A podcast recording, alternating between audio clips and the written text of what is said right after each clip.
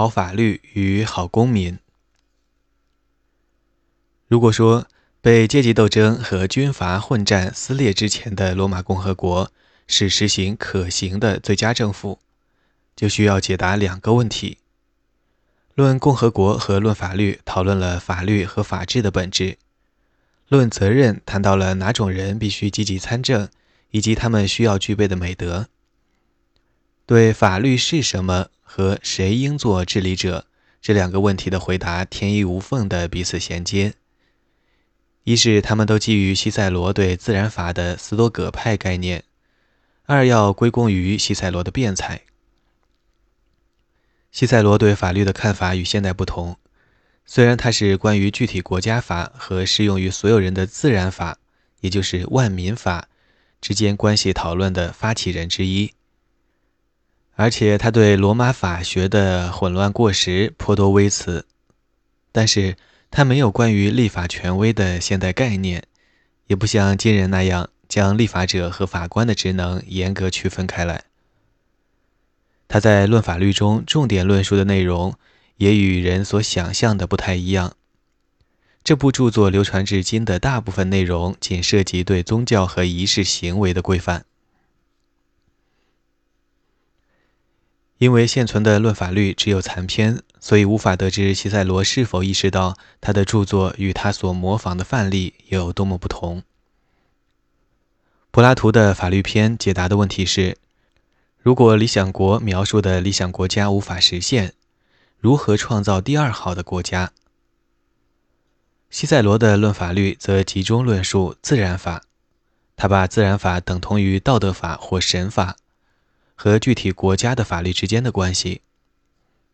然而，西塞罗并未解释明白，他所定义的自然法如何启迪了他提到的罗马的具体法规。他对法律本质的论述源自斯多葛学派，一直是后人研究分析的基础。西塞罗说，法律是正确理性的体现，它基于人类天然的合群性。法律对所有人平等以待，任何单个群体的意见都不足以成为法律。这最后一点是西塞罗自然法理论的关键。法律要成为法律，必须有正确的理由和恰当的规定。在此基础上，出现了中世纪法学以及后来的法学中一个最重要的、引起了激辩的主张，即有违正义的法律不能算是法律。有人根据这个主张提出，纳粹德国剥夺犹太人一切公民和政治权利的立法从来就是无效的，因为它太不公平，不能算作法律。与此观点形成鲜明对比的是所谓的肯定性观点，认为无论一项法律是多么邪恶、多么错误，只要它得到了确立的法律系统的接受，就是法律。令人失望的是。对这个如此意义深远的问题，西塞罗似乎无意探索。他只关心罗马的恶法这个具体的问题，没有在一般的层面上论述恶法非法律的观点。既然论共和国和论法律都只有残缺的片段，后人特别重视论责任也就不足为奇了。现代读者读过此书后，一定心情复杂。一方面，他文笔犀利，论点中肯，介绍了各种美德及其社会与政治目的，主要依靠斯多葛派理论，但也兼收并蓄其他学说。另一方面，读者不禁会同情西塞罗这些道德及政治的谆谆教导的对象，他自己的儿子马库斯。马库斯一定被乃父的夸夸其谈压得喘不过气来。然而，由于这部著作立论中肯，所以得到了基督教学者的热情接受。他的基本理念是西塞罗经常阐述的观点，即哲学家争论的大部分源于术语差异，应当注意的是不同哲学理念的共同之处，因为那才是哲学理念的真谛。一个真理多种表述的观念。不仅对基督教创立之前的罗马人，而且对后来的基督徒都显得颇有价值。罗马人知道，他们生活在一个多民族的帝国中，不同民族有不同的观念。基督徒明白自己必须和非基督徒以及与自己对宗教的理解稍有不同的其他基督徒共处。论责任具有高度的政治性，因为他自始至终都认定，受他教诲的年轻人会成长为具有公益精神、愿意竭诚为共和国服务的上层公民。西塞罗先是论述了责任为何，把责任与私利清楚地区分开来，同时承认道德对每个人来说也必须有道德以外的意义。他反对伊壁鸠鲁派，因为他觉得他们没有做出这样的区分。伊壁鸠鲁派把道德和私利混为一谈，把责任解释为任何对自己有利的事情，有益的不等于正直的。公正勇敢并不总是对自己有利，这个符合常识的观点显然有理。尽管如此，有用的和正直的之间并无深刻或不可解的冲突。道德高尚的生活对人有一种自然的吸引力。西塞罗讲述了四种基本的美德：智慧、正义、勇敢，他称其为精神的伟大；节制。也讲述了如何合法获取自己喜欢的东西和如何处理责任与意愿的冲突。行不义之事绝不会有利于自己的根本利益。美德与实惠的矛盾，归根结底只是表面现象。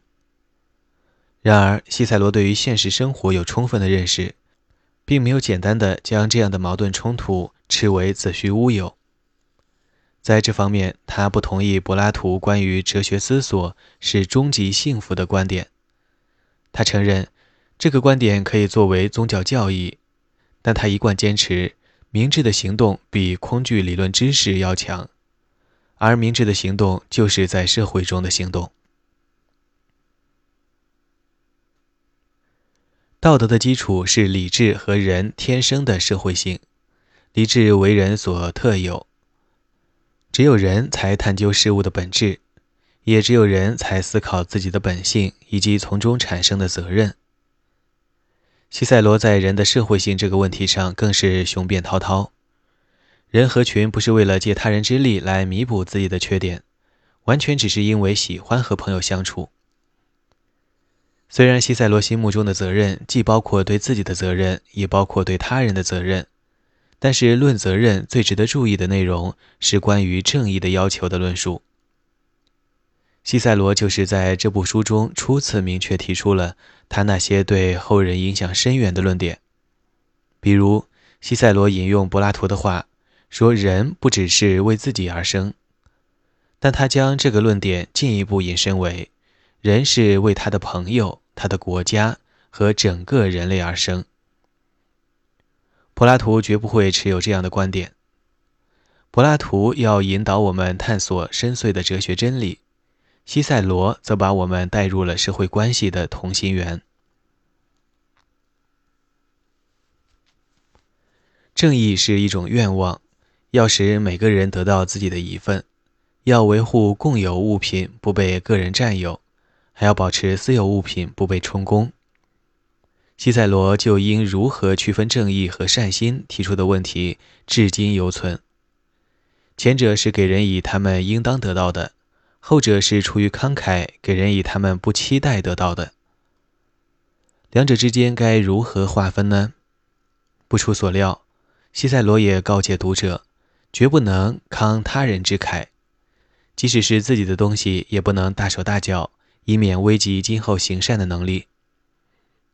西塞罗在论述中时刻注意人的行为在他人眼中造成的印象，念念不忘提醒读者什么是高尚正直的行为，什么是正派得体的行为。行事公正并非仅仅为了自私的原因，但应该记住，为人公正是获得别人欣赏的一个办法，受人欣赏成了努力的目标，这是典型的西塞罗式思想。只要表示欣赏的人有正确的判断力，头脑不清和怪诞不群的人的欣赏不要也罢。在论责任中，西塞罗再一次把希腊的哲学观点掺入罗马人的先辈之习惯。书中经常提及罗马的历史和当时的政治，对该批评的也都做了批评。在对于诚实的要求该有多严格这个问题的长篇论述中，西塞罗设想了自己如果仍是司法官可能会遇到的一些案例，使读者见识到他非凡的说服力。不过，西塞罗对罗马传统价值观最强有力的辩护，表现在他对雷古卢斯的命运的讨论中。马库斯·阿提利乌斯·雷古卢斯。是第一次布匿战争期间的罗马执政官，也是一位将军。他率领罗马军队打了几次胜仗，但在公元前255年的一次战斗中战败被俘。据传说，他被关押了几年后，公元前250年被迦太基人贾氏派到罗马商讨交换战俘事宜，并许诺如果商谈不成功，需返回迦太基。雷古卢斯在罗马极力反对交换战俘，还敦促他的罗马同胞继续对迦太基作战。然后他遵守诺言，回到迦太基，在那里被折磨致死。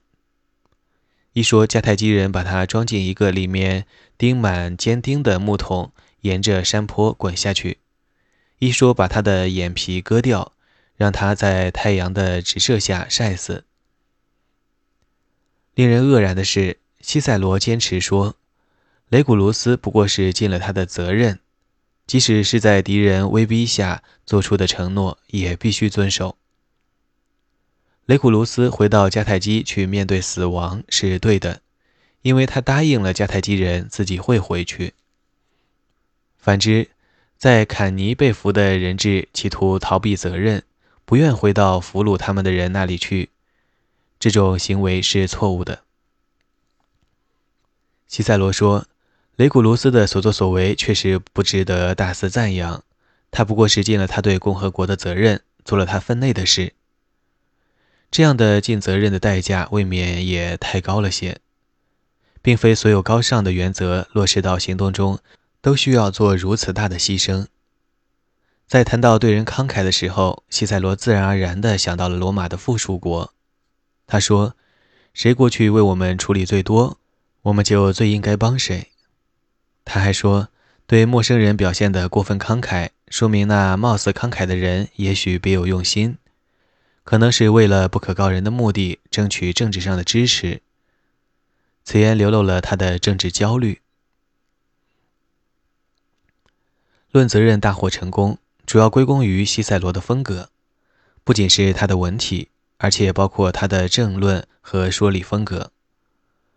除了雷古卢斯的特殊情况以外，责任的要求通常不超过教育良好、家境富裕的人所能做到的范围。